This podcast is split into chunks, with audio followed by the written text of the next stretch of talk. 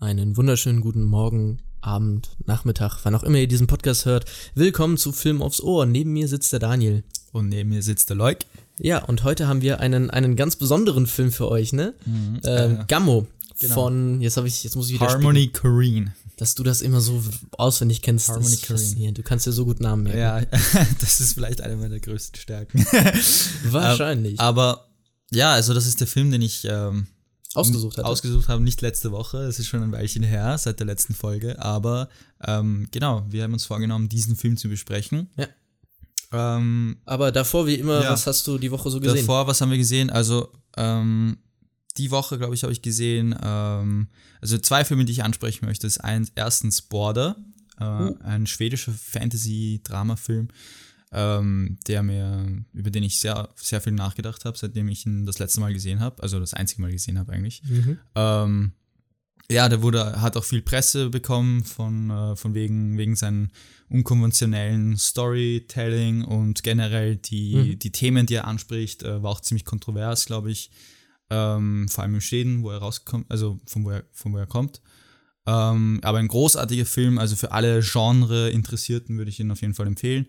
Ein anderer Film äh, ist, ähm, weil wir bei der Oscar-Folge geredet haben, dass ich sieben von den acht nominierten Filmen gesehen habe. Jetzt habe ich endlich den letzten Film gesehen, äh, der mir noch fehlt, und zwar Weiß, ähm, den ich auch ziemlich gut fand. Ähm, auch ziemlich unkon unkonventionelle äh, Schnitte und so weiter, ähm, Cool. für was der Regisseur, äh, jetzt habe ich seinen Namen vergessen, ist ja auch egal, äh, der davor ähm, ähm, The Big Short gemacht hat, der auch Ähm. für den besten Schnitt gewonnen hat. Mhm. Und Weiß hat so diese ähnliche Schnittweise, aber ist auch ziemlich äh, eine Satire an generell das amerikanische Politiksystem und äh, Mhm. Dick Cheney, gespielt von Christian Bale, großartige Rolle und ja, also zwei Filme, die ich ähm, empfehlen ka- kann und will. Sehr cool, sehr cool. Ja. Ähm, ja ich habe tatsächlich einiges gesehen. Ja. Ähm, ich will aber jetzt nur einen erwähnen, weil wir haben so viel zu reden über bei Gammo. Ja. Ähm, okay, ich erwähne vielleicht zwei. Ich habe Endgame gesehen, über den wir dann nächste Woche reden werden. Wir Genau. müssen ja mal schauen. Äh, Avengers Endgame. Und der andere, ich habe mal wieder einen Film nachgeholt. Ich, ich komme mir so vor, als würde ich immer nur Filme nachholen, die alle schon gesehen haben und ich Ja. nicht. Äh, ist äh, Martyrs von äh, Pascal Ah, Bougier. alles klar, ja, voll. Ähm, ein unfassbar krasser Horrorfilm. Krasser, ich bin, krasser ich, Film. Ich, ich habe ja jetzt in den letzten paar Wochen erst so meine, naja, Liebe möchte ich es nicht nennen, aber mein, mein Interesse für das Horrorgenre entdeckt. Ja. Und habe dann gleich mit einem der krassesten überhaupt angefangen. Das Das, sollte man vielleicht nicht unbedingt machen. Falls euch auch für diese Richtungen äh, interessiert, würde ich auf jeden Fall auch noch Gaspar, Gaspar Noé empfehlen. Ähm, sein letzter Film Climax ist auch einer meiner Lieblings, also einer, mein Lieblingsfilm vom letzten Jahr nach Roma. Äh, ja, ist auch Ja. so in der Richtung. Also ja. dieser Film lässt sich eben einordnen in diese New French Extremity. Genau, New French äh, Extremism, Extremism, ja. ähm, über das wir bestimmt irgendwann auch mal Werden wir eine, auch mal eine eine Podcast-Folge machen werden. Podcast-Folge machen. Äh, oder vielleicht ein Video, wer weiß. Video-Essay. Teasing, teasing, teasing. Teasing, Teasing. Also wenn wir es jetzt sagen, heißt es, dass das nie kommen wird.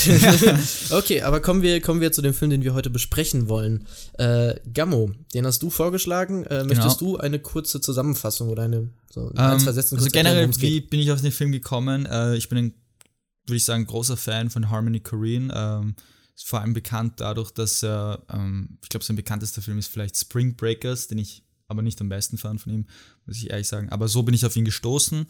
Äh, dann habe ich mich für einen Film, anderen Film interessiert, der hieß Kids. Den hat er mit ähm, gerade mal 20 Jahren geschrieben.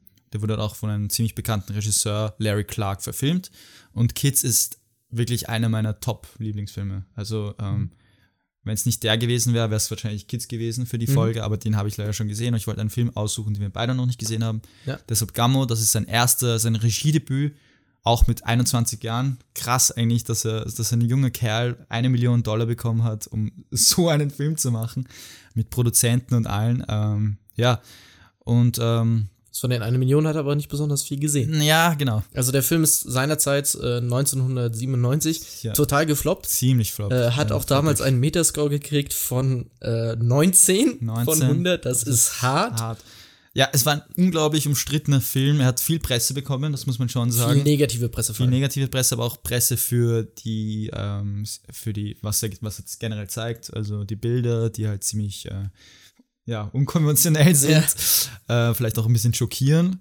Ähm, und ja, ähm, Harmony Korine war auch in, der, in, der, in den Medien auch ziemlich bekannt für seine Late-Night-Shows, Appearances, wo er immer ziemlich Koks, Radikal. Koks unter, Influ also von, unter Influence von irgendwelchen anderen Mitteln halt aufgetreten ist und ähm, ja, das könnt ihr euch auf YouTube anschauen, hat eh Millionen Klicks, ist ganz lustig und unterhaltsam, aber er hat sich mittlerweile gebessert.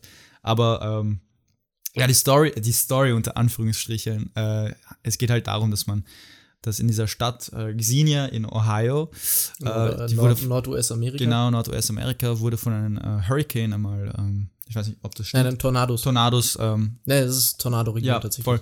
ähm, ähm, getroffen und konnte sich seitdem nicht wirklich erholen von diesen, ähm, ja, Es war wirklich, es war eine Desaster. Reihe an Tornados. also ja, es so waren eine Reihe von also, ähm, und äh, man sieht in dem Film hauptsächlich zwei äh, Jungs, die heißen äh, Solomon und Tumblr, die herumgehen und äh, Katzen abschießen, weil es zu viele Katzen in diesem Ort gibt, die halt herumstreunen und, äh. Und dadurch sie, sie verkaufen das Katzenfleisch sie einen, verka verkaufen das. Katzenfleisch. Ähm, gleichzeitig sehen wir zwei Mädchen, ähm, Dot und Helen, glaube ich. Helen und Ja. Dot. Ich glaube, das sind die beiden. Genau, das sind die beiden. Äh, eine gespielt von Chloe Sevigny, ich weiß jetzt nicht, wie man den Namen ausspricht, aber die kennt ihr wahrscheinlich aus American Horror Story und so, die ist recht bekannt. Ach, da kommt die her. Ja, Okay. äh, und ähm, ich würde sagen, auch sie ist eigentlich.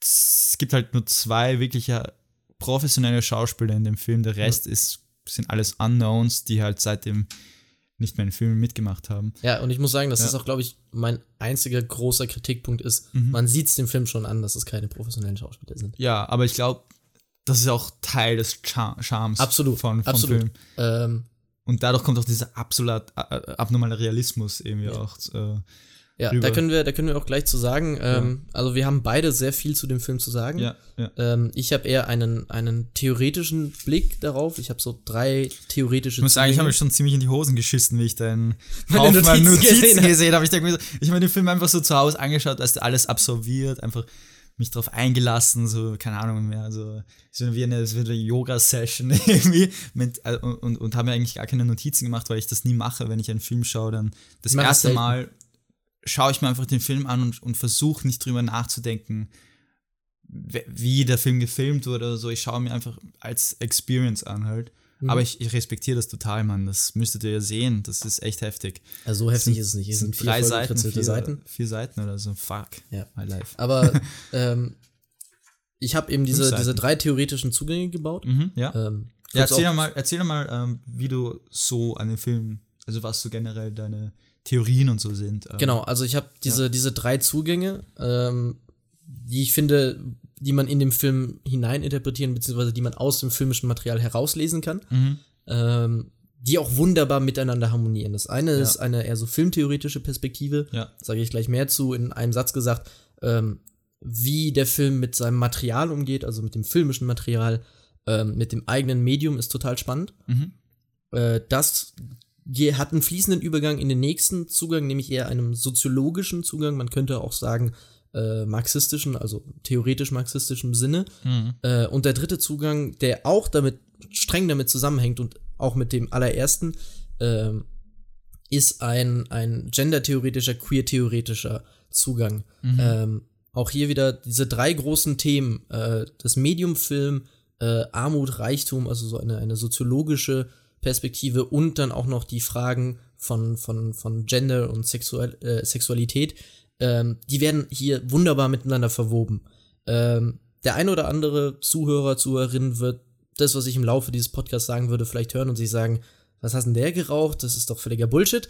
Ähm, Mhm. aber ich glaube, dass das, was ich mir da zusammengebastelt habe, ich habe nicht versucht, Theorien auf diesen Film drauf zu machen, sondern habe eben, wie man es in der Filmanalyse und in der Filmwissenschaft normalerweise machen sollte, habe versucht, aus dem ähm, filmischen Material das zu ziehen, was da war. Mhm. Ähm, wir werden jetzt dann im Folgenden sehen, ähm, worauf, ähm, worauf genau das hinaufläuft, was ich zu sagen Mhm. habe. Ähm, Ich würde euch auf jeden Fall mal empfehlen, den Film anzuschauen, bevor ihr die. Folge, weil sonst kommt ihr gar nicht mit. äh, wahrscheinlich, ja. Also, Ich glaube, ich weiß nicht, wo man den Film findet. Auf Netflix ist es auf jeden Fall nicht. Ähm, Hashtag Werbung. wahrscheinlich mal irgendwo ausborgen oder herumgoogeln.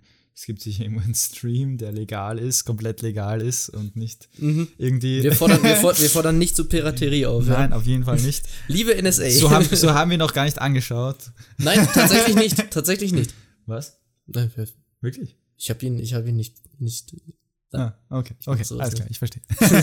ich habe ihn von dir. Das ähm, ist aber ja, es ist halt äh, schwierig, weil es halt keine wirkliche äh, Story, es gab, es gab kein großes Release. Ja, es, es gab damals auch keinen Theatrical Release. Ja, es gab Aber lass uns mal, ja. lass uns mal weniger um den heißen Brei herumreden und voll reinspringen. Genau, voll. Ähm, Springen wir mal rein. Meine, meine erste die Frage, These, die ich fragen wollte, ist eben, wo sollen wir überhaupt anfangen? Genau, wo sollen wir anfangen? Bei Deswegen, also ich glaube, bei welcher Vignette, ähm, weil das ja im Endeffekt die, so wurde der Film auch irgendwie äh, designt, dass es eben eine eine Aneinanderreihung von Personen sind, die sich halt irgendwie mehr oder weniger offenbaren. Also habe ich das gesehen, halt mhm. verschiedene Vignetten von Personen, die halt in verschiedenen äh, Stilen gefilmt wurden. Mhm. Was auch Harmony Korine hat seiner Crew immer irgendwelche Kameras in die Hand gedrückt und äh, aufgefordert. Auch so ganz viel, verschiedene? Ganz verschiedene Kameras, eben Video, 16mm, Polaroid-Kameras. Da sind, da sind wir genau bei meinem allerersten Zugang, nämlich ja. schon dieses, ähm, dieser filmtheoretische Zugang. Mhm. Ich glaube, wenn wir uns an meinen drei Zugängen so langhangeln ja. und dabei die, die versuchen zu meinen, was da ist, also so, so zu, zu schürfen im Film, was, was, was da ist, glaube ich, werden wir einen relativ guten Fluss haben. Ja. Also fangen wir mal damit an. Ähm, was du ansprichst, ist schon mal super interessant, weil alleine dieser, auf diesen Gedanken zu kommen, ähm, ich mache einen Film mit ganz unterschiedlichem Filmmaterial. Also das eine ist Kassette, dann hast du 16 mm, dann hast du äh, 35 mm. 35 mm ist halt wo die Hauptstory mehr oder weniger. Genau, ist mehr so die Hauptstory ja. und äh, dann auch Fotos zwischendurch, diese Polaroid-Fotos. Polaroid und das alles ja. mehr oder weniger unstrukturiert, ja. äh, miteinander vermischt. Äh, und auch die, die Filmkörnung dementsprechend ändert sich immer wieder. Mal genau. ist sie genau. extrem, mal ist sie nicht so auffällig. Mhm. Und dieser Umgang mit dem filmischen Material selber sagt ja auch was über die Story aus. Ja. Ähm, und in dieser Story oder in diesen Stories in, im Plural, also in diesen ganz vielen kleinen Geschichten, ähm, geht es ja sehr viel um, um, um Zerstörung, geht es sehr viel um, um Gewalt mhm. und um Armut äh, und um andere Sachen, auf die ich später noch eingehe, die aber mhm. jetzt gerade noch nicht ganz dazugehören. Ja. Ähm, und ich glaube, dass das extrem clever war, zu sagen, eben diese unterschiedlichen Filmen, filmischen Material, die, das imperfekte Filmmaterial, mhm. äh, unterschiedliche Körnungen und so, unterstützt das, was dann die einzelnen Szenen aussagen. Mhm. Weiß nicht, wie du das, wie du das empfunden ja. hast. Also ich hab's, ich sehe es eher so vom, vom, vom Künstler, in dem Fall Harmony Korine. Seine Idee war es einfach, er hasst Hollywood, er hasst Plot. Mhm. Und das merkt man in dem Film. Ja. Und was er macht, ist eben eine, mehr oder weniger eine Collage. Er sieht ja. Film als, als eine Leinwand, wo er sich austoben kann. Und er sieht, für ihn gibt es keine Regeln, wie zum Beispiel, wie wir es in der Filmschule. Dreiaktstruktur oder so. Dreiaktstruktur. Du musst alles, äh, jeder, jeder ganze Film muss die gleiche Farbpalette haben ja. und was auch immer, mit der gleichen Fa Kamera gefilmt werden. Und, ja. und das gibt es bei Harmony Korine Filmen nicht. Also ähm, generell bei, bei dem Film am offensichtlichsten. Ähm, bei ihm gibt es Charakter. Bei ihm gibt es Leute, die nicht perfekt sind. Bei, bei Leuten, die die schön sind, aber die auch Fehler haben. Nicht, nicht traditionell schön. Nicht traditionell nicht, nicht das Hollywood schön. Nicht das Hollywood schön. Nicht, er, er castet bewusst Leute, die keine Schauspieler sind. Was bekommen wir dadurch? Etwas, was wir davor noch nie gesehen haben. Und das ist vielleicht auch der Grund, warum der Film beim Initial Release so gehatet wurde. Waren, die Leute waren gewöhnt an einen, an einen klassischen Hollywood-Film und dann kommt so ein Typ daher, der 21 ist und präsentiert naja, etwas, also das mehr oder weniger in eine Kunstausstellung passt, als was wir unter klassisches Kino verstehen. Es gab schon Experimentalfilme davor. Also er hat das Rad nicht neu erfunden. Gab es, aber in, in sogar David Lynch hat mehr oder weniger so eine klassis, klassische Story, würde ich sagen.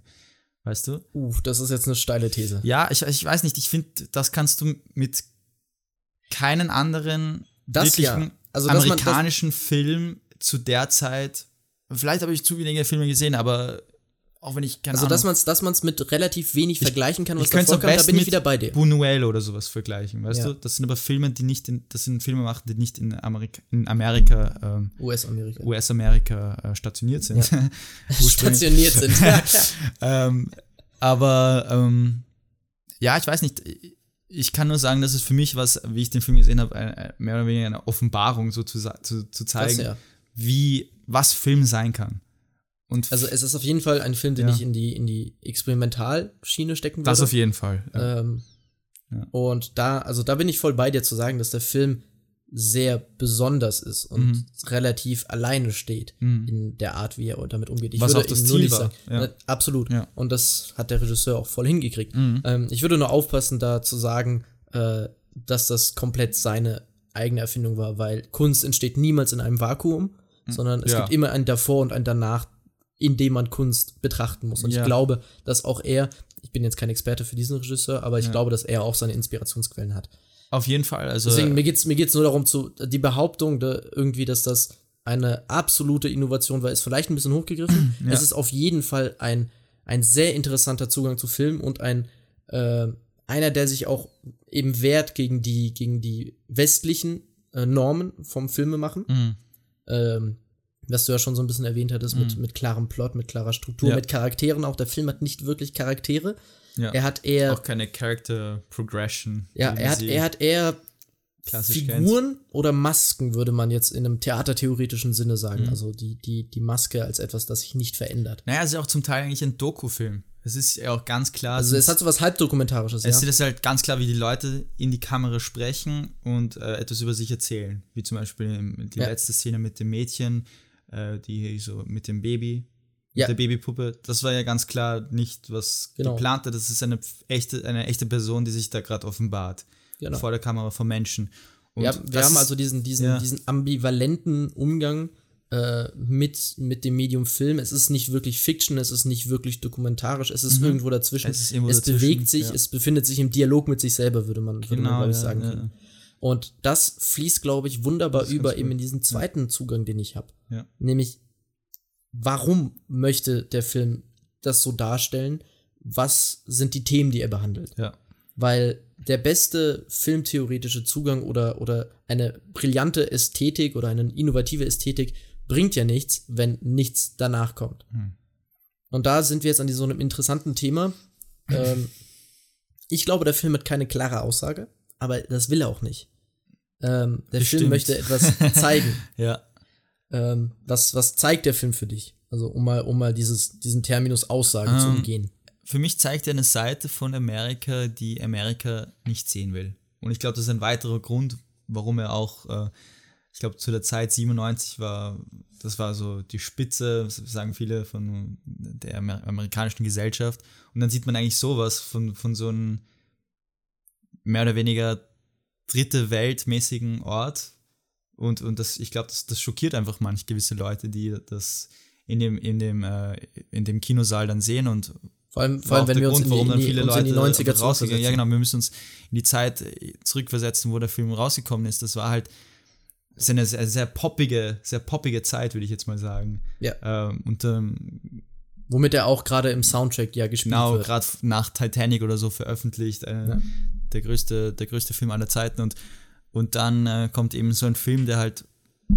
Der die, Leute 90er, wieder die 90er sind ja auch geprägt von dem American Exceptionalism. Ja. Also jeder kennt das, US-Amerika hält sich für das tollste Land der Welt, pipapo. Genau. Ähm, das hatte natürlich mit dem Fall der, der UdSSR 91 einen neuen Peak, mhm. weil dann wurde, war ja ganz groß dieses Jahr Sieg über, über den Stalinismus, genau. Kommunismus und äh, sozusagen eine, ein, ein angeblich endgültiger Sieg für das, das äh, liberale kapitalistische System, das halt, wo die USA sich als Vorreiter von sehen, mhm. das war jetzt gerade kein deutscher Satz, aber egal, äh, wovon.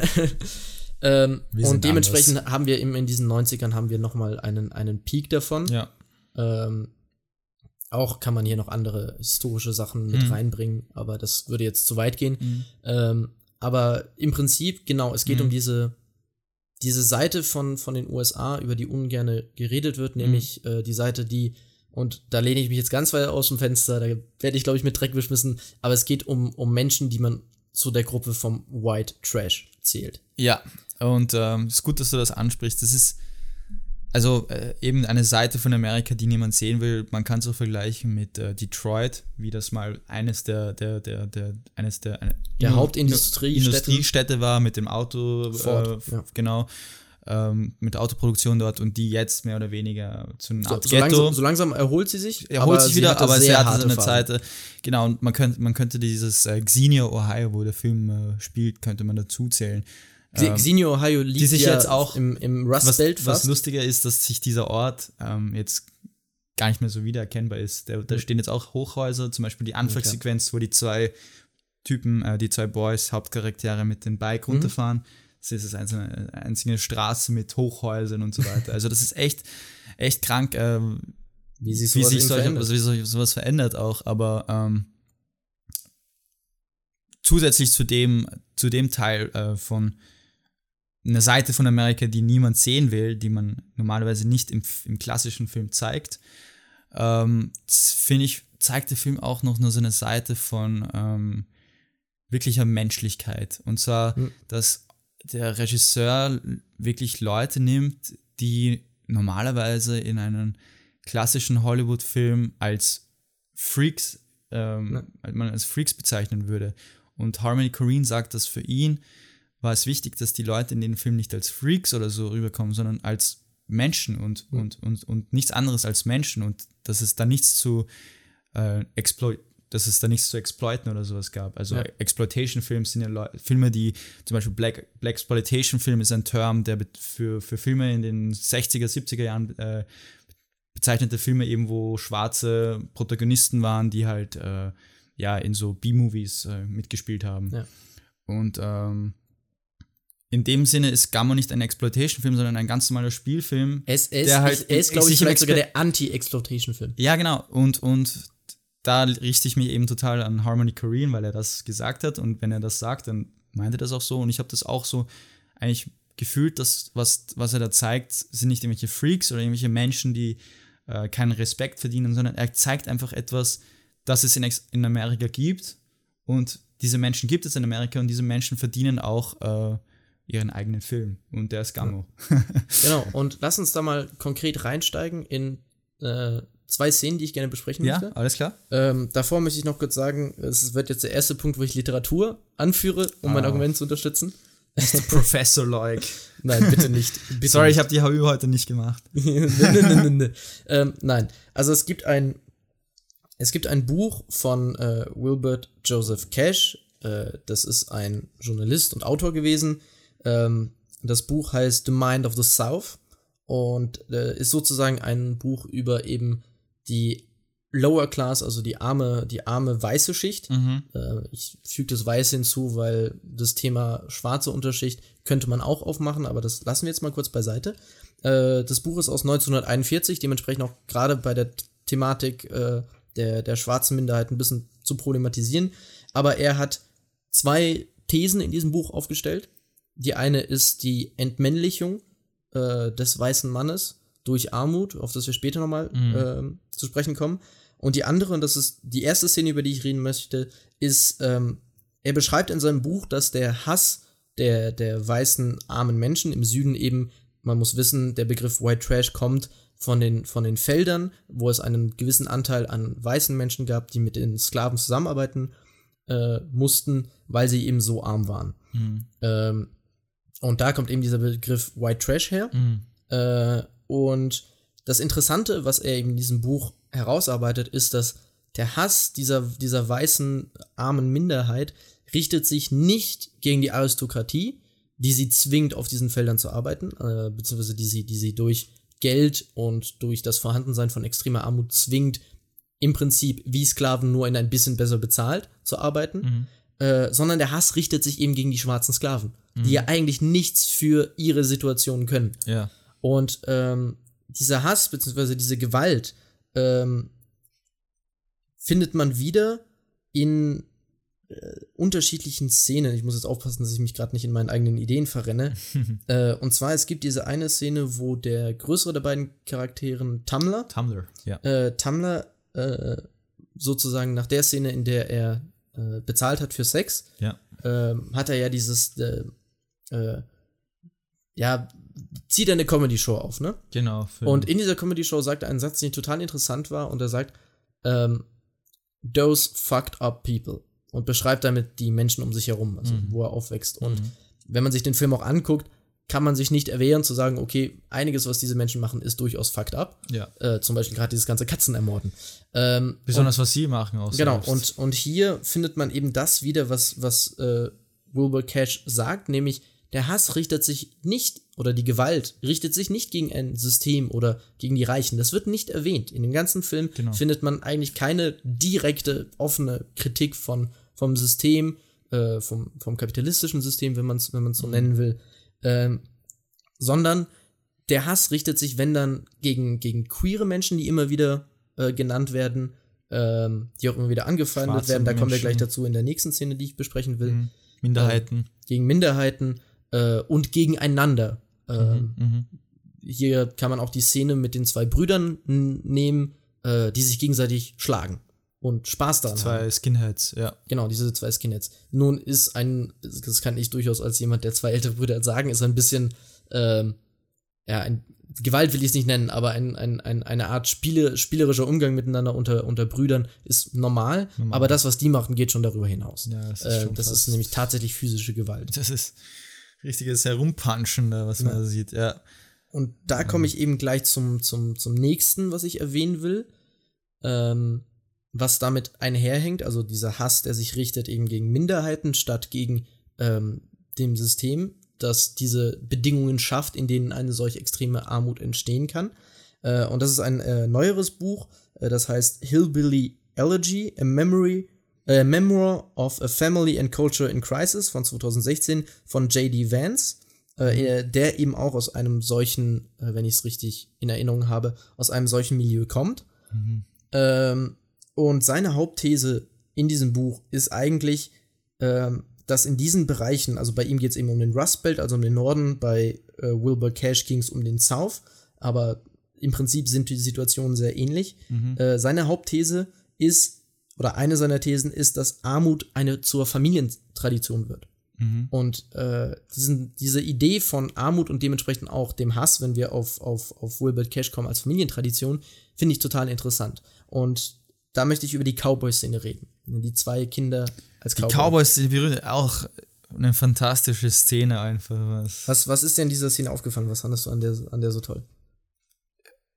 Was mir aufgefallen ist, ist, dass, äh, dass diese zwei Burschen äh, auf jeden Fall den Slang, den sie benutzen, die Wörter, ja. die sie benutzen, die Schimpfwörter, die sie benutzen, die haben sie sicher nicht. Viel zu jung dafür. Sie haben sich sicher nicht selbst irgendwie ja. beigebracht, sondern das ist, da kommt sicher, das kommt vielleicht Umgangston von der, von den Leuten, mit denen sie mhm. äh, sich abgeben und äh, bin ich auf, sofort auf die Eltern zurückgegangen und äh, Absolut. auf sowas. Familie wahrscheinlich und, ähm, auch das Umfeld. Auch, auch das Umfeld, genau. Und ähm, es kann natürlich auch liegen, dass sie mit Kindern spielen, die auch diese, diesen ja. Einfluss irgendwie abbekommen haben. Aber meine Vermutung ist, dass es tatsächlich von den Eltern kommt. Ähm, vielleicht ist es auch ein bisschen ja. oberflächlich von mir zu sagen, dass es in diesen, dieser Art von Stadt nicht ähm, diesen White Trash unter Anführungsstricheln äh, Städten nicht, nicht äh, unnormal ist, dass die Le Leute dort auch etwas äh, xenophob und, und äh, ja, genau. homophob sind, äh, was man ja auch ähm, naja, das, das will ich auch gar nicht ansprechen, jetzt um das auf ist, Trump ist, bezogen, doch, doch, ja. aber das, auf, darauf könnten wir danach halt noch. Äh, Der Film ist die, aktueller denn je. Er ist ziemlich aktuell, ja.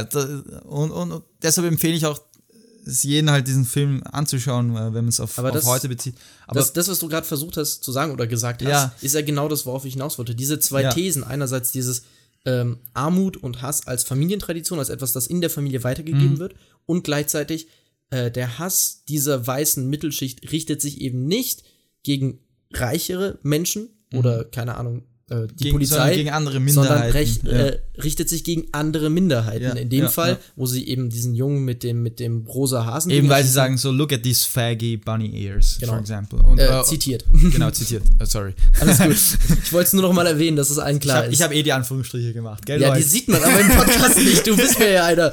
Ich weiß, aber das, du musst mich immer, du musst mir immer raushelfen, Mann. Okay. Ja, du reitest uns immer in den Mist und ich muss uns raushelfen. Genau, so ist es. Aber ähm, deshalb funktioniert das Ganze auch so gut. ähm, ja, jedenfalls, ähm, ja, die sind ziemlich homophob, was jeder sage und, und ja. ziemlich. Ja. Queer ist dort ein Schimpfwort. Ja, auch queer. Im ganzen Film immer wieder neu erwähnt. Ja.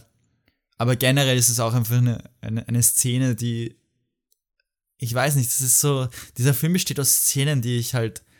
Die bleiben einfach in deinem Gedächtnis. ja, du? und da das siehst du auch, da siehst du auch, was mit jungen Menschen passiert. Mhm wenn sie, und das klingt jetzt vielleicht gemeiner, als, als es gemeint ist, aber die zu viel Zeit haben. Ja. Die zu viel Zeit haben, die keine Perspektive haben. Keine das ist ein. Verhalten, das man zum Beispiel in den Pariser Banlieues Und das ist ja ganz noch krass beobachtet Genau, und das ist noch ein, ein Thema in dem Film, das ganz, ganz, ganz wichtig ist mit den äh, Katzen und allen, was drum und dran und der Stadt selbst und den Leuten selbst. Es geht um Verwesung. Ja. Alles verwest. Die Tiere verwesen, die Leichen verwesen, die Menschen verwesen, die Stadt verwest. Die, die, die Räume sind ekelhaft, vollgekramt mit Dingen, Kakerlaken und alles. Und äh, Fun Fact, die Crew wollte teilweise nicht in die Häuser reingehen, weil sie so ekelhaft waren. Und sie mussten teilweise Krims, Krams äh, und Zeugs aus den, wo, aus den Häusern rausstellen, weil es zu voll war.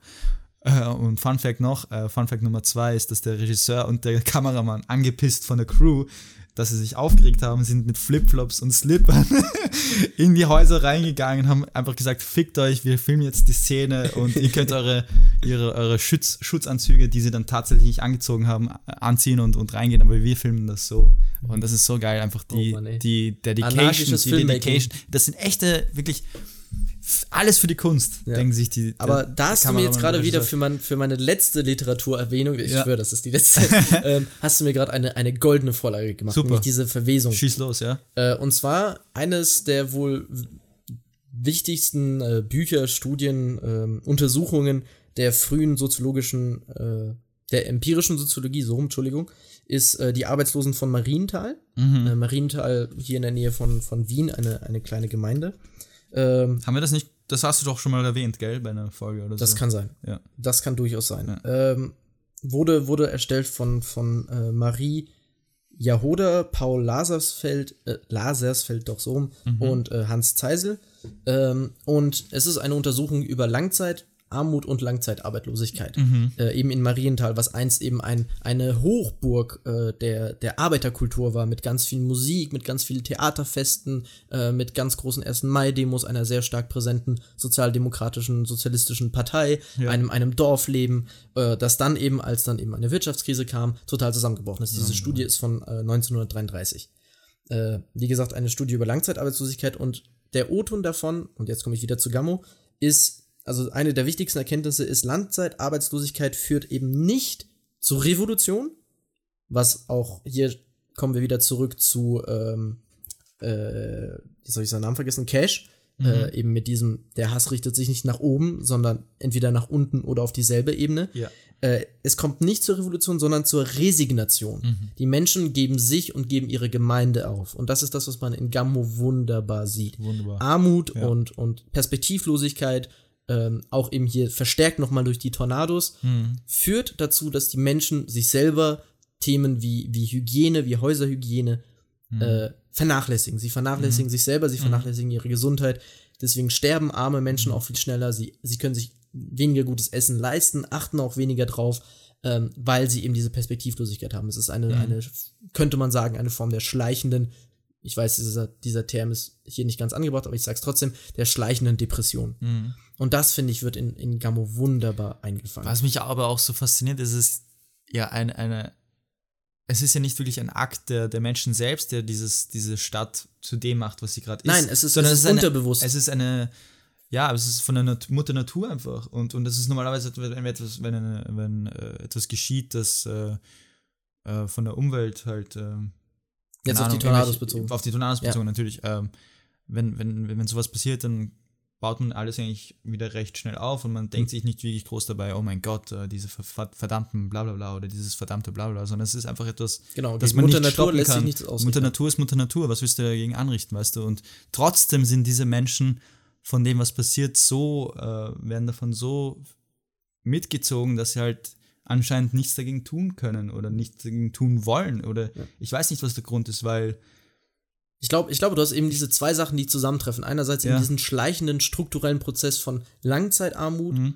ähm, der dazu führt, dass du eben als Kind so aufwächst, wie wir diese jungen Menschen eben sehen. Mhm. Ähm, und wenn dann auch noch zusätzlich zu diesen, zu diesen Strukturen, die eben arme Menschen in der Armut festhalten, die ihnen kaum Möglichkeiten gibt, da Mhm. Ja. auszubrechen, insbesondere in den USA. das heißt, ja, Ähm, und wenn dann auch noch Mutter Natur kommt und nachtritt, Mhm. Dann ist der, ist der, der Boden für, für Gewalt Ja. geschaffen. muss halt sagen, dass die Stadt davor wahrscheinlich nicht von der Mentalität nicht ganz anders war, als sie nach dem Tornados. Ja. Mehr oder weniger. Die Tornados sind nicht schuld, dass die Leute so sind, wie sie sind. eben. Da, da das, steckt das, eben dieses strukturelle. Da steckt schon was dahinter, was irgendwie. Aber an einem gewissen Zeitpunkt ist da was äh, schiefgelaufen. Und ähm, ich finde, ähm, der Film zeigt das wunderbar. Einfach generell das Feeling in, in, diese, in diesem Ort. Ähm, wie die Leute denken, was sie tun und, und äh, generell, wie sie ihre Zeit vertreiben mehr oder weniger mit Sachen, die extrem zerstörerisch, zerstörerisch sind und nicht wirklich irgendwie der Stadt weiterhelfen. Außer vielleicht irgendwie Katzen, äh, weil es eine Katzen. Ja, das mit den äh, Katzen hilft aber auch nicht. Genau, wirklich. ja, ich meine.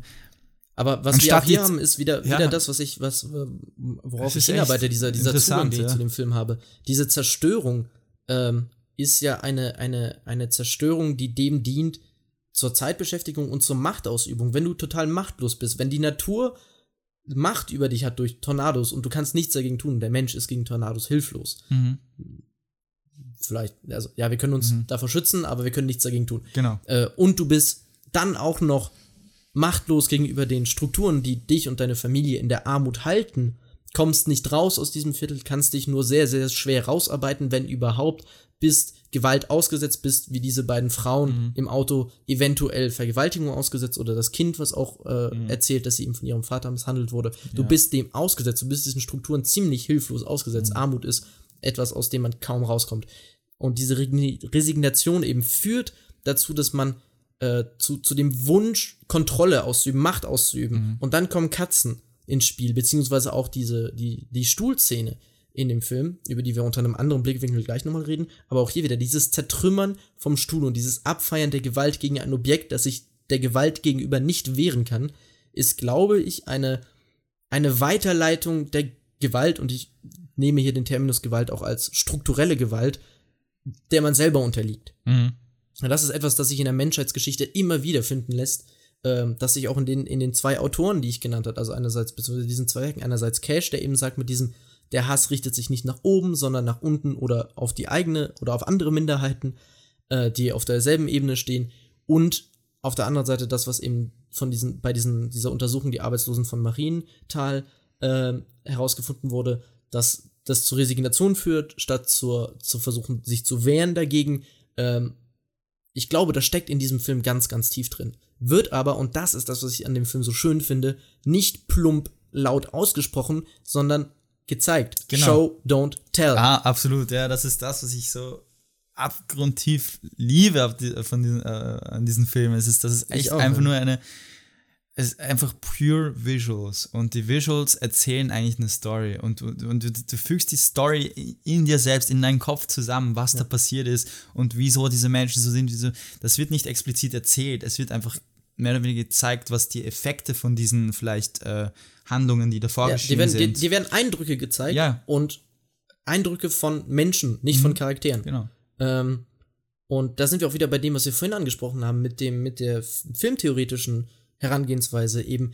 Dir werden nicht nur, dir wird nicht nur ein Fenster gezeigt, sondern ganz verschiedene. Ja. Und diese, diese, diese Figuren, diese Menschen werden auch nicht romantisiert. Mhm. Ähm, ich meine, die sind gewaltsam, die sagen Sachen, wo wir da okay, hm, ist unangenehm. Ja. Äh, das N-Wort fällt häufiger, das, das F-Wort, das du vorhin ja erwähnt, fällt auch häufiger.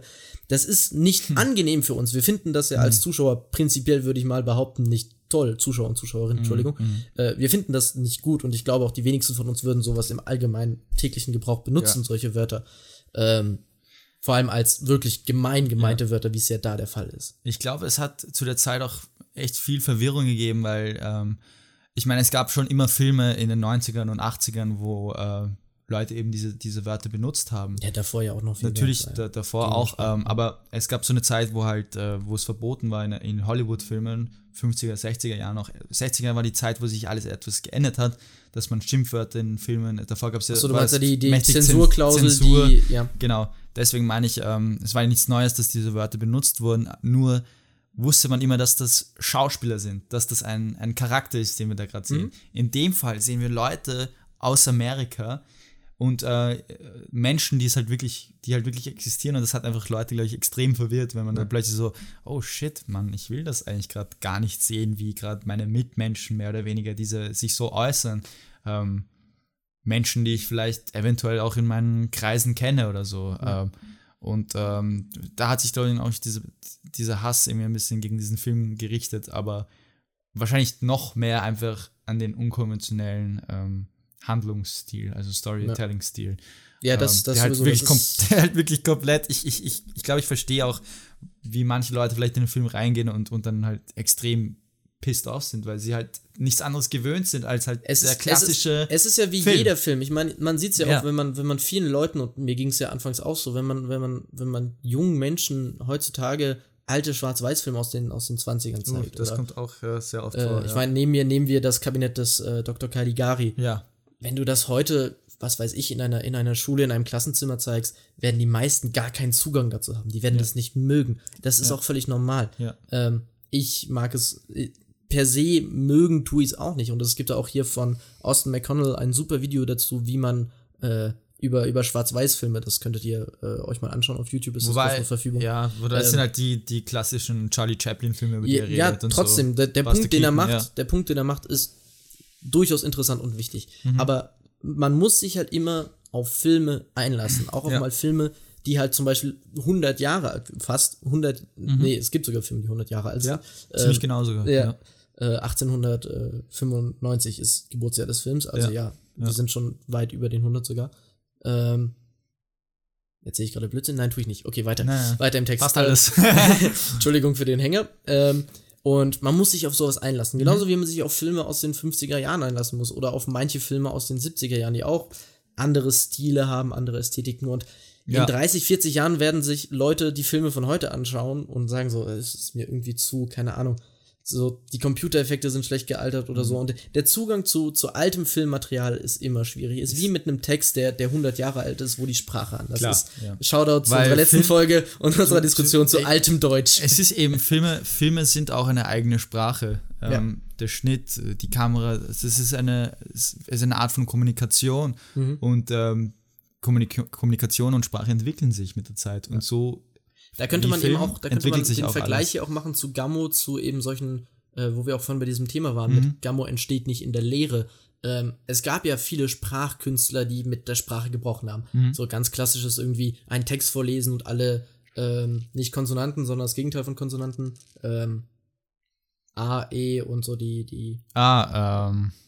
Vokabel? Nein, nein. Okay, mir fällt es gerade nicht ein, egal, aber die Zuschauer und Zusch äh, die Zuhörer ja, und Zuhörerinnen, verdammt, da war wieder, wir brauchen so ein Centglas für jedes Mal, wenn uns das mit den Zuschauer und Zuschauerinnen passiert. Also die Zuhörer, Zuhörerinnen äh, werden wissen, was ich meine, also dass man aus den Wörtern halt immer die, die ähm, A, E-Buchstaben und dergleichen mehr rausnimmt mhm, mhm, und dadurch halt einen ganz komischen Sound hat und so. Ja. Also so Sachen gibt's ja schon seit ewig. Ja. Ähm, und das ist ja auch eine Inspirationsquelle für Gammo, der eben, hier sind wir wieder bei diesem filmtheoretischen ja. Zugang, der eben sagt, äh, ich richte mich nicht nach den Konventionen der Filmlanguage, sondern breche damit. Und das mhm. ist auch etwas, das in der Filmkunst, und das ist auch einer der Gründe, warum ich die Filmkunst so liebe, ständig passiert. Mhm. Es gibt jedes Jahr Filme, die sagen, okay, das sind so, und in jedem Genre gibt es immer irgendwann Filme, die sagen, das sind die Konventionen, ich versuche damit zu brechen. Ja. Und das ist ein stetiges Hin und Her und dann werden aber wieder alte Konventionen aus der, aus der Mottenkiste ausgegraben und weiterverwendet und ach, das ist so unfassbar spannend.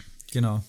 Es ist es ist auch ein extrem, es ist, also für mich ist es ein extrem spannender Film. Ich weiß nicht, wie du das siehst. Also es war für mich ja. immer, keine Sekunde war langweilig. Es war für mich immer etwas Faszinierendes. Er hat, er hat eine ähm, Sogwirkung. Wenn man sich ja, einmal auf ihn eingelassen hat, ich habe mir ich, in den ersten zehn Minuten habe ich mir schwer auch, getan. Ja, er ist auch ziemlich ähm, schwierig zum Anschauen. Irgendwie in dem Sinne von die Szenarien, die wir sehen, machen einen echt äh, uncomfortable.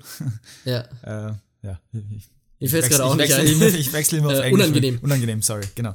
Ähm, ja, und ist immer die Szene, die ich an die die ganze Zeit denken muss, ist die Spaghetti-Szene im, im, im Bad. Ja. Was, da, was, da, ist, ja. was ist, ja, jetzt will ich mal hören, was, hast du, hast du das äh, Stück, den gebratenen Speck auf der Wand gesehen? Ja, ja, ja. ist doch so geil. Ähm, da, sind, da sind wir auch bei meinem, bei meinem, du hast mir wieder eine goldene Überleitung gemacht. Ja. Du bist der Master auf die Überleitung.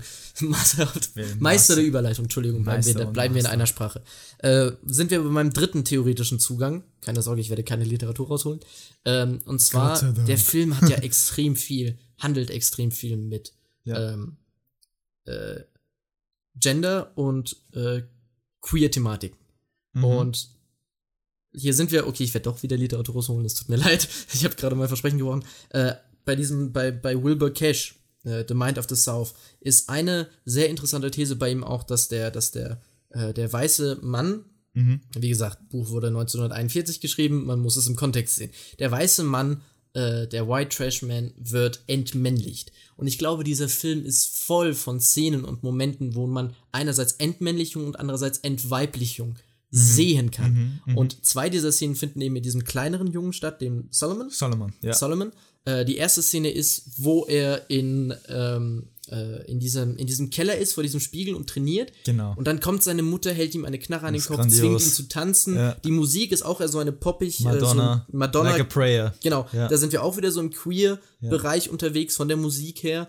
Ähm, und sie sagt auch, was super interessant war. Weil äh, sie sagt ja hast du gerade gesagt, Madonna ist für queer Leute? auch, ja. Also es gibt durchaus Queer-Clubs, wo so Musik gespielt wird. Ja, das ist irgendwie.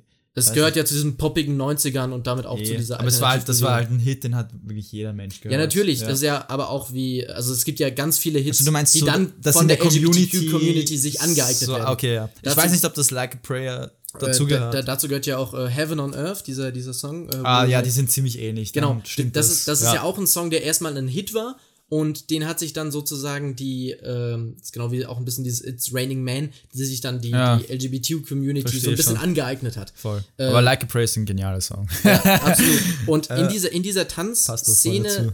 sehen wir eben einerseits diese Mutter, die eine extreme Autorität ausübt, ja. ähm, damit eben nicht unbedingt ins traditionelle, pflegende, liebende Mutterraster fällt, also Mhm. nicht ins traditionell weibliche, sondern in eine alternative Weiblichkeit.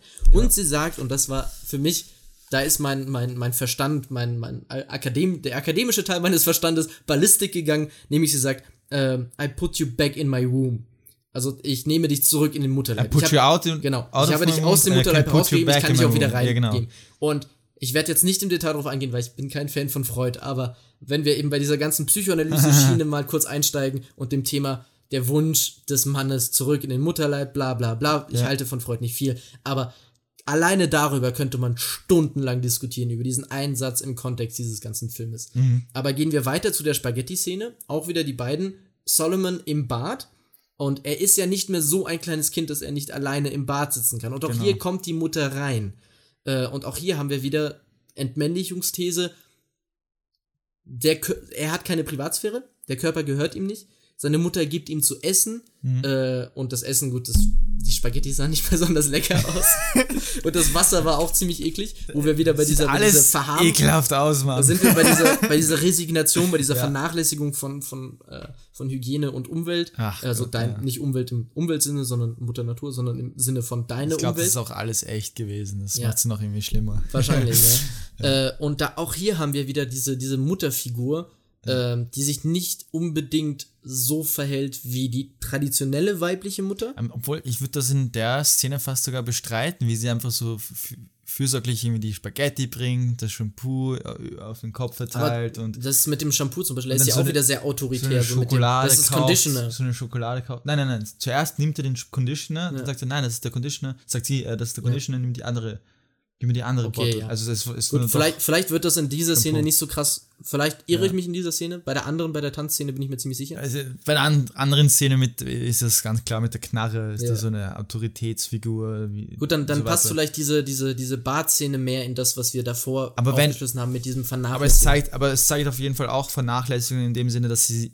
den Sohn in so einem schmutzigen Wasser äh, baden lässt und, und generell in, diese, in diesem Haus wohnen lässt. Ja, aber wa- was auf, jeden, was, auf jeden Fall, was auf jeden Fall da ist in dieser Szene, ist ja diese Entmännlichung. Er hat ja keine Mhm. Privatsphäre, sein, sein männlicher Körper ist, äh, was ja jetzt nichts Schlimmes ist, sondern Mhm. wir sind hier in einem theoretischen Raum, Leute, ja.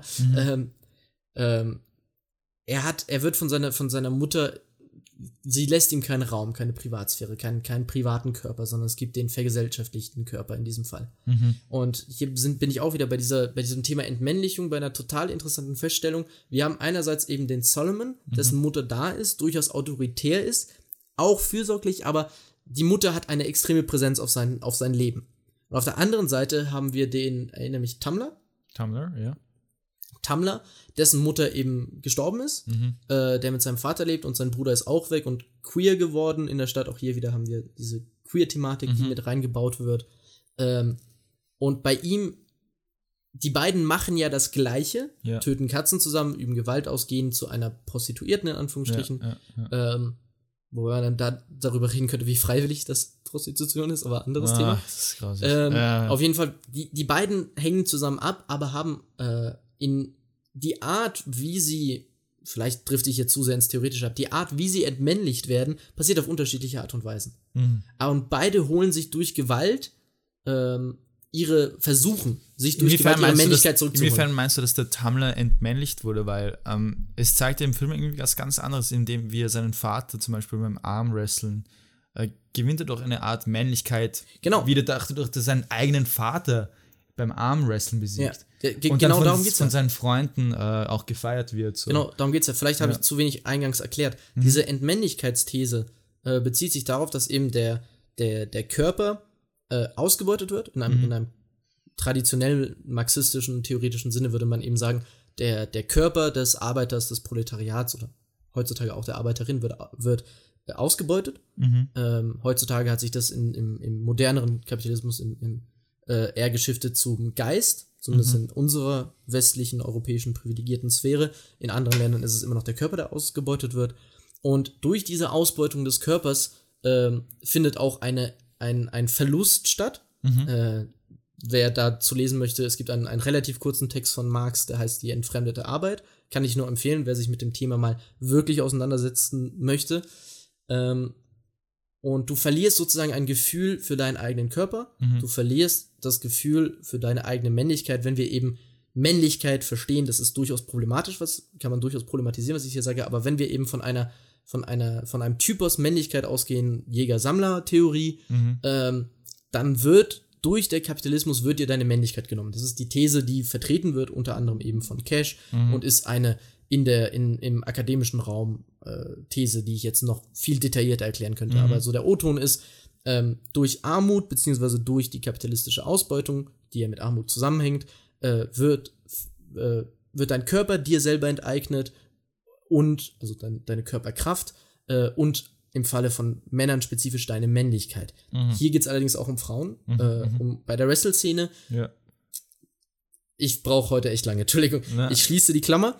Ähm, und diese Gewalt, die ausgeübt wird, auch Ja. die Gewalt auf dem Stuhl, was ich bereits erwähnt hatte mit der Ja. Katze, äh, dieses Zurückholen von Macht, ist auch eine Form von Zurückholen von das bin ich, das ist mein Körper, das ist meine Männlichkeit. Interessanterweise entscheidet sich hier der Regisseur, Regisseur nicht nur den männlichen Aspekt zu zeigen, sondern auch den Entweiblichungsaspekt. Also was, was hat äh, Armut auf einen Einfluss auf den weiblichen Körper? Hier sind wir wieder auch bei der, bei der Armwrestle-Szene, wresteln danach zwei Frauen miteinander. Genau. Hat man, also habe ich zumindest so in einem Film noch nie gesehen. Und tatsächlich, in dem Moment, wo ich die Szene gedacht habe, die beiden Männer wresteln, dachte ich so, okay, ja, hier zurückholen der, Ge- durch Gewalt von Entmännlichung, siehe Fight Club. Interessant, ja. Ähm, und danach kommen direkt zwei Frauen und damit habe ich null gerechnet. Ja, ja. Ähm, und auch in Verbindung mit der späteren Szene, wo die zwei blonden Frauen Taxi fahren und äh, oder Auto fahren und der Mann versucht sie zu berühren, eben ohne, ohne Konsens, äh, berührt sie einfach, ähm, haben wir auch da wieder, der weibliche Körper wird einfach angegriffen. So, das ist jetzt nicht nur was, was in, im äh, Raum von Armut passiert. Das passiert leider viel zu oft, leider Das- überall. ja. Siehe die Zahlen, da steigen wir jetzt gar nicht groß drauf-artig ein. ähm, aber diese, diese Thematik von, vom, vom weiblichen und männlichen Körper in diesem Film ist, glaube ich, wenn man in den Film reinliest, durchaus präsent. Und mein allerletzter Punkt, um dieses Argument nochmal zu untermauern, ist, ganz am Ende, wo die beiden ins Haus einbrechen, um diese Oma dann zu töten, Ja. tragen sie Frauenmasken. Mhm. Äh, so ein bisschen Hexen-inspirierten Masken. Ja. Und da haben wir auch wieder so eine gewisse Symbolik dahinter, die ich zumindest aus dem filmischen Material ziehe. Ob der Autor, also, Entschuldigung, der Regisseur das so angedacht hat, ist ein ganz anderes Thema. Ja. Aber wenn ich mir diese Szene so angucke, dann bleibt mir nichts anderes übrig, als dass mir auffällt, das sind jetzt explizit äh, die Gesichter von Hexen, von das, was man eben in der, in der äh, feministischen, in der Gender-Theorie äh, negative Weiblichkeitsbilder nennt. Hexen eben als böse Frauen, Prinzessinnen als gute Frauen, äh, zwei Formen von Weiblichkeit. Mhm. Die Hexe ist immer eigenständig, steht für sich alleine, die Prinzessin unterwirft sich dem Mann, äh, unterwirft sich dem Prinzen oder dem König.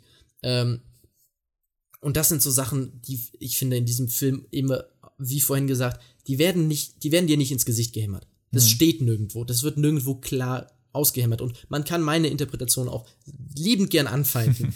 ähm, aber ich glaube, dass das da durchaus mit drin steckt, diese Aushandlung von, ich glaub, von Gender. Auf, ich glaube auf jeden Fall, du machst Queerness. einen ziemlich großen, aber auch äh, wichtigen Punkt, beziehungsweise Punkte, ich habe jetzt sehr lange Argumentationen.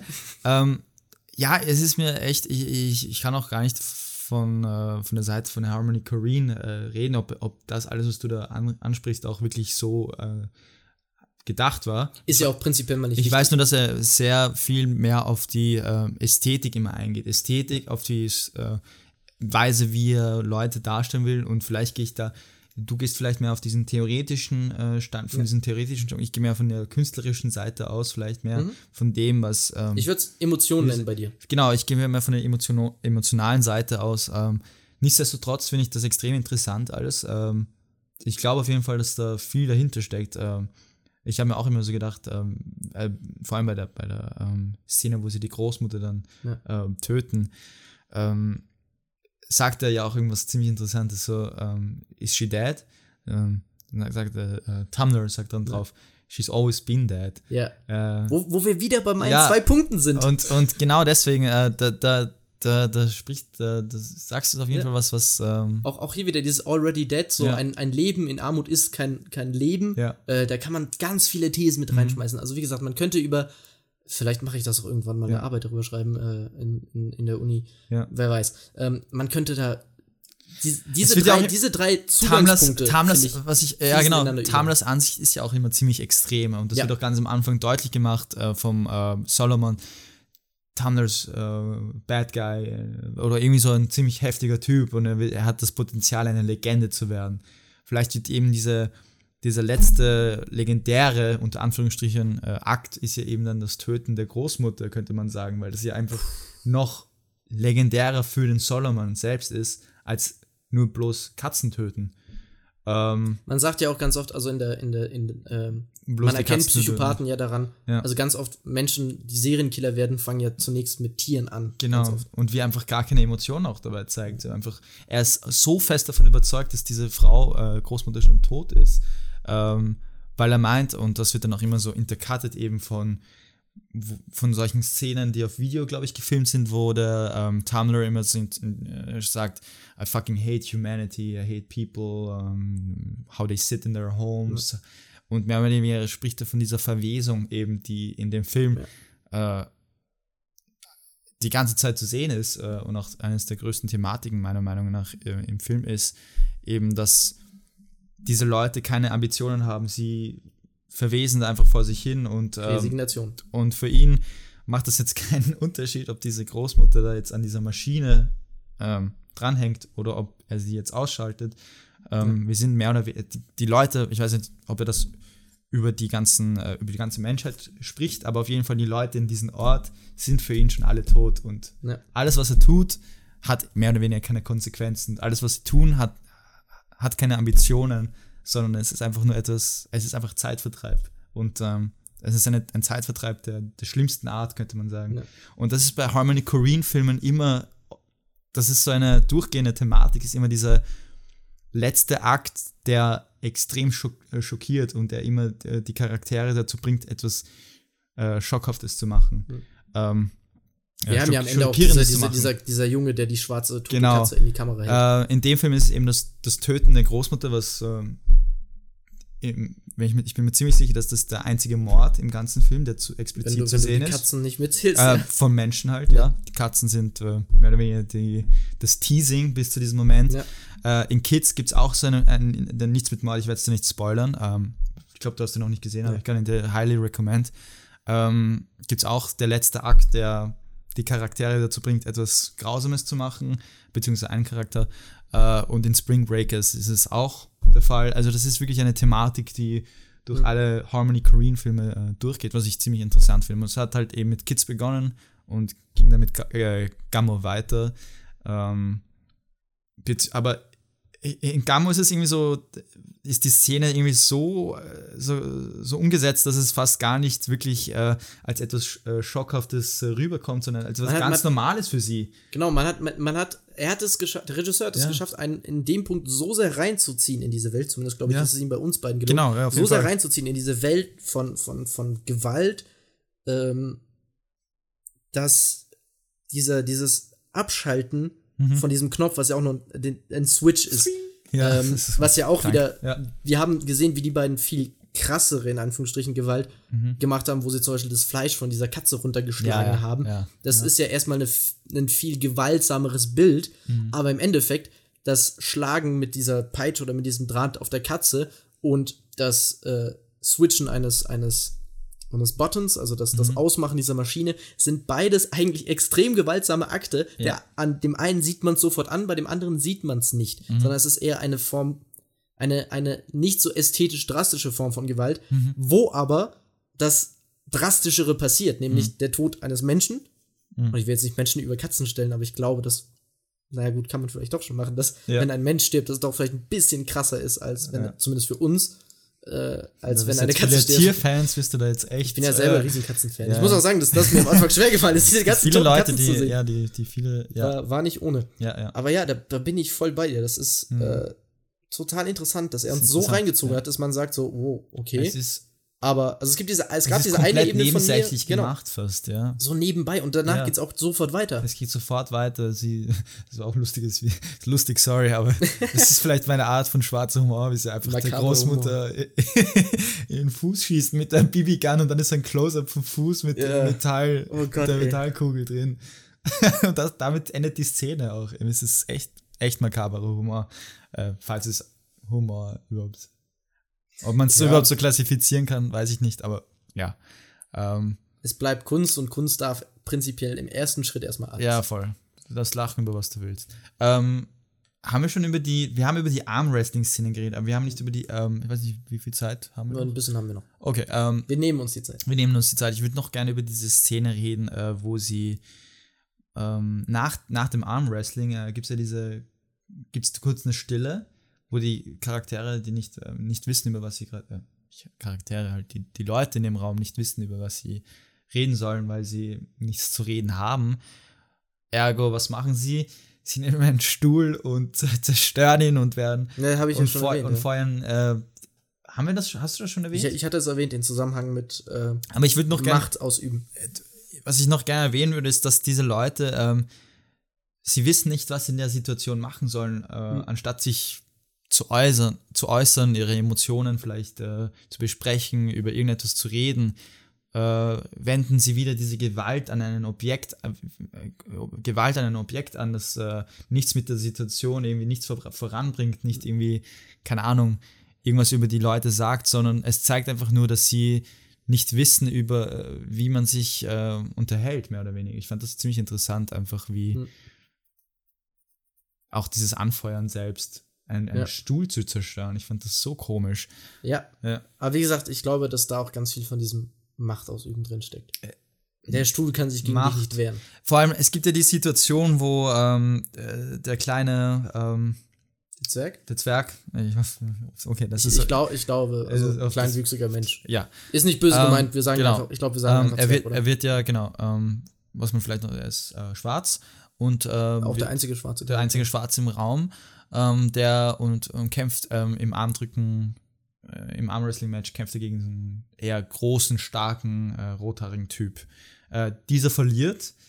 Ergo sieht man in der nächsten Szene, wie er mehr oder weniger diesen ganzen Frust, er ist ja auch äh, sichtbar sehr frustriert ja, äh, nach, diesen, nach diesen äh, nach dem Verlieren, äh, nimmt er den Stuhl und packt mehr oder weniger seine ganze Energie, seinen ganzen Frust in diesen, äh, in das Zerstören dieses, wo, dieses wo, Stuhls. Wo wir, wieder, wo wir wieder bei Entmännlichung sind. Er ja. hat den Armwrestle-Wettbewerb verloren, ja. ist also weniger Mann, wie weniger gesagt, Mann. von dieser traditionellen Männlichkeit aus dieser gewaltsamen Männlichkeit Vor allem, er sieht, dass diese Person, gegen die er verloren hat, kleiner Klein, ist. Kleinwüchsig. Vielleicht, vielleicht schwarz. Die genau, vielleicht auch noch eben kann man sagen, Minderheit. Vielleicht auch ein bisschen ähm, rassistisch, und, ja. Und dann lädt er eben diesen, diesen Frust und diese Gewalt mhm. an einem Stuhl aus, wo er weiß, der kann sich nicht wehren. Kann sich nicht wehren. Und, und wieder mal, diese, diese, Szene unterstützt meine beiden Punkte ja. von, von Gewaltausübung durch Armut und von Entmännlichung. Ja.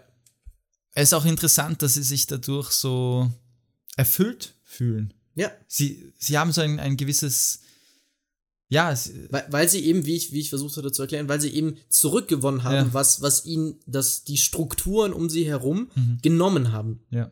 Nämlich Macht und sozusagen deinen Körper. Aber es zeigt auch wieder generell der Zeitvertreib, wenn du ja, genau. nichts anderes zu tun hast, ist, anstatt Absolut. zu reden, anstatt irgendeine Konversation zu führen, wieder Gewalt, wieder Gewalt, wieder Gewalt. Es kommt immer wieder auf diese Gewalt zurück, äh, auch bei den zwei Brüdern. Es ist kurz Stille. Was macht der Typ im schwarzen Leiberl? Er schlägt seinen Bruder und dann entsteht für, einfach für eine. Für die Menschen, die nicht österreichisch sind, das sollte gerade T-Shirt heißen. Was habe ich gesagt? Du hast irgendwas mit Leibel gesagt. Leibel? Ja. Achso, T-Shirt, ja, sorry. Ah. Solange du nicht Gewand sagst. ja, kleiner Funfact: Die Österreicher sagen zur Kleidung auch Gewand. Ich ja. halte das für super witzig. Nee. Ihr sagt aber auch ziemlich komisches Zeug. Nö. ich weiß nicht, was du meinst. Nee. Gut, äh, ähm, ich würde sagen, Schlusswort, oder? Ja. Gibt es noch irgendwas zu sagen? Was ist dein Fazit? Also, was ist dein Fazit generell vom Film? Also. Mein Fazit ist eben, dass es ein Film ist, der unfassbar viel aushandelt, mhm. auf unfassbar kreative Art und Weise, mhm. der mit dem Medium spielt und der eine unfassbare Sogwirkung hat. Mhm. Ich möchte noch hinzufügen, dass der Film außerdem weiß, wie er äh, unglaublich gut zusammengeschnitten ist, dass er diese, diese verschiedenen Arten von äh, Videokameratechniken super gut kombiniert, ja. flüssig macht. Ähm, die schauspielerische Arbeit, würde ich jetzt sagen, ist ähm, unglaublich äh, realistisch, äh, nicht nur realistisch, sie, sie, sie kreiert so eine Art Umfeld, das dich irgendwie so reinzieht und, und das. Genau, so eine, so eine dich, ganz eigene Ästhetik. Es hat irgendwie so auch was Dystopisches. Irgendwie so, ich weiß nicht. ja, es wurde auch von vielen Leuten als eine, ein dystopischer Science-Fiction-Film genannt. was? Ja. ähm, äh, weil ich weiß nicht, vielleicht ist das die Zukunft, die Donald Trump will. Oh, Gott, oh, ja. oh, oh, bin ich da gerade wirklich hingegangen? Yep. Das ähm, haben wir jetzt schon zum zweiten Mal erwähnt. Ja, ähm, noch, noch, noch einmal und wir aber, haben irgendwie das, das Trump-Bingo gewonnen. Ja, aber ich finde, äh, dieser Film ist aktueller denn je. Und, ja, finde ich ähm, Genau. So würde ich das auch alles, würde ich das alles so absch äh, abschließen. Wunderbar. Dann äh, glaube ich, war es das. Und ja, wir, wir, hören uns, ich wollte jetzt fast wieder sehen sagen. Äh, wir hören Nächster Film ist Avengers. Wir, wir, hören uns nächste Woche zur Besprechung von Avengers. Und ich glaube, eine Sache können wir schon mal spoilern. Ich glaube, wir werden da nicht so enthusiastisch, enthusiastisch natürlich muss ich am Ende nochmal einen Sprachfehler einbauen, enthusiastisch drüber reden wie bei diesem Film. Aber ja. stay tuned und liebe Grüße aus dem schönen Wien. Tschüss. Servus.